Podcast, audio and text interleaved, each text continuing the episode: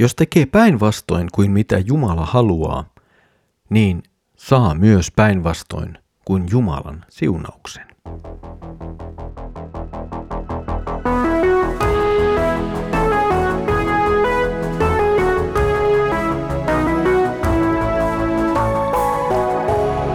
Kirjoitusten pauloissa.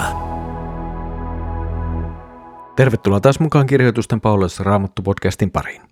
Minä olen Mikko ja katselen teidän kanssanne nyt profeetta Hosean kirjaa. Edellisellä kerralla kuulimme, miten Israelin saama siunaus ja menestys ei johtanut sitä uskollisuuteen Jumalan liiton pitämisessä. Itse asiassa sen menetys oli yksi niistä syistä, joiden vuoksi Israel sortui epäjumalan palvelukseen ja rikkomaan Jumalan tekemän liiton. Tänään sitten Jumala vielä toteaa rankaisevansa kansaa oman oikeutensa mukaan. Luemme nyt Hosean kirjan 10. luvun jakeet 9-15.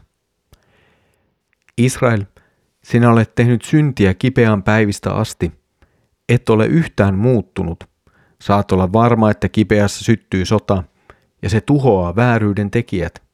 Minä rankaisen sinua niin kuin katson oikeaksi. Kansat kokoontuvat sinua vastaan. Sinut vangitaan kaksinkertaisen rikoksesi vuoksi. Efraim oli kuin vankka hieho, puimaan opetettu. Kun tulin sen luo ja näin sen vahvan niskan, minä valjastin sen.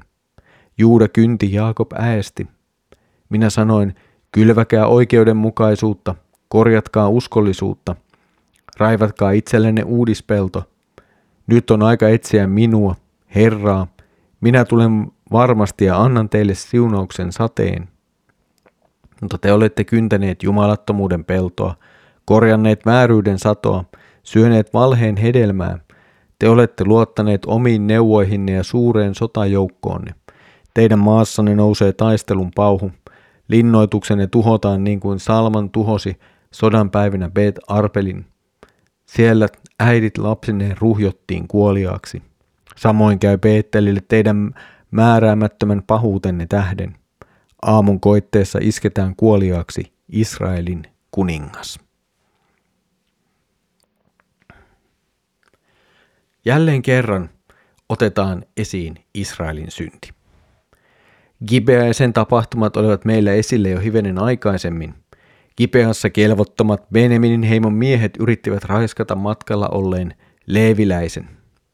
Nyt Israelin tilaa verrataan noiden kelvottomien miesten tilaan hengellisesti ja myös elämän osalta. Israelin synti on syvää ja se on kestänyt pitkään. Mutta nyt siihen tulee päätös. Jumala itse laittaa sille päätöksen. Tulee sota. Tämä sota alkaa jonkun aikaa vuoden 726 ennen Kristusta jälkeen. Nimittäin vuonna 726 ennen Kristusta Assyriaan nousee uusi kuningas, Salmanasser V, joka sitten vuonna 722 ennen Kristusta lopullisesti valloittaa Samarian kolmen vuoden piirityksen jälkeen, ja näin lopulta koko Israelin valtakunnan alue tulee vaikutetuksi tästä tapahtumasta.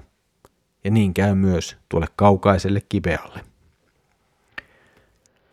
Jumala rankaisee oman oikeutensa mukaan. Hän on ilmoittanut omassa laissaan niistä kirouksista tai rangaistuksista, jotka seuraavat, jos Jumalan liitto rikotaan. Ja nyt tuo liitto on rikottu raskaasti ja myös pidemmän aikaa. Tähän pitkäaikaisuuteen mahdollisesti viittaa myös ilmaisu kaksinkertaisesta rikoksesta. Samalla se viestii Israelin täydellistä vääryydestä suhteessa Jumalan tekemään liittoon.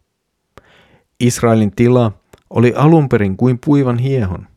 Se teki suhteellisen kevyttä työtä ja sai jopa syödäkseen työnsä ohdeessa. Mutta nyt tuo kaikki on muuttumassa. Hosea palaa siihen, miten tilanteen olisi pitänyt olla. Ei olisi pitänyt olla kahta valtiota, Juudaa ja Israelia, vaan ainoastaan yksi Israel ja yksi kansa, joka palvelee Jumalaa. Mutta enää tilanne ei ollut tämä. Kansa oli tavallaan ehkä kuin yksi, mutta valtakunta oli jakautunut ja se ei enää palvellut todellista Jumalaa. Herra oli ohjannut kansan elämää ja antanut sille liittonsa ehdot, Mooseksen lain. Jumala oli siis ohjannut Israelin kansan elämää. Kansa ei ollut mitenkään täysin tietämätön Herran tahdosta tai liiton ehdoista. Ne oli kyllä sille luettu ja opetettu, mutta jollakin tavalla oli ilmeisesti käynyt niin, että vuosien aikana tämä Jumalan lain, Jumalan liiton tuntemus oli ohentunut, ohentunut ja vähitellen ehkä sitten jollakin tavalla kadonnut. Herra oli opettanut kansalleen oikeudenmukaisuutta tai vanhurskautta, uskollisuutta ja Jumalan etsimistä. Ja tuo oikeudenmukaisuus tai vanhurskaus, se on tuota Jumalan liiton mukaan elämistä. Uskollisuus oli kuuliaisuutta Jumalan tekemälle liitolle. Jumalan etsiminen puolestaan on Jumalan puoleen kääntymistä, erityisesti ahdistuksen ja hedän hetkellä. Ja tuosta Jumalan liiton elämisestä tai sen sisällä elämisestä, sen mukaan elämisestä, seurauksena on ollut sitten se, että Jumala itse on ollut kansan keskellä ja antanut sille siunauksensa. Tämähän oli se liiton hyvä varsinainen lupaus. Israelin käytös oli kuitenkin ollut aivan jotakin muuta. Kansa oli unohtanut oikeudenmukaisuuden, se oli unohtanut uskollisuuden, se oli unohtanut Jumalan etsimisen. Se oli korvanut nämä jumalattomuudella, vääryydellä ja valheella. Kansa luotti Jumalan sijaan itsensä ja omaan voimansa ja itse tekemiinsä epäjumaliin. Mutta nyt Jumala sanoo, että tämä ei ole tarpeeksi suhteessa häneen. Se on itse asiassa väärin. Se on syntiä ja sitä kohtaan tulee rangaistus. Israelin kansa tulee kohtaamaan sodan. Kansan rakentamat linnoitukset tullaan tuhoamaan. Kaupunkien muurit eivät riitä suojelemaan niitä Assyrian armeijalta. Meillä oli varmaa tietoa siitä, mikä on mainittu Pet Arbel. Se voi olla ehkä toinen nimi Gibealle, mutta siitä emme ole ihan varmoja. Salman puolestaan ilmeisesti on joku vieraan kansan kuningas, mutta tarkasti emme tiedä minkä kansa ja ihan varmasti kuka tuo kuningas on. Ehkä kyseessä on Moabin kuningas, joka tunnetaan myös nimellä Salmanu, ja hänet mainitaan Assyrian kuninkaan Tiglath-Pileserin kirjoituksissa. Ehkä tuo jopa viittaa tuo nimi Assyrian kuninkaaseen Salmanasser viidenteen. No, oli kuka hyvänsä kysymyksessä, tuo kuvaus antaa meille jonkinlaisen käsityksen tulevan valloittajan julmuudesta ja sen toiminnasta. Ja ehkä tässä on juuri se tärkein viesti siinä, että nyt tulee totaalinen tuho, joka kohtaa uskotonta kansaa. Tuho, joka oli aikaisemmin nähty jossakin muualla, tulee nyt tapahtumaan Israelissa sen keskeisessä epäjumalan palveluspaikassa, eli Beettelissä.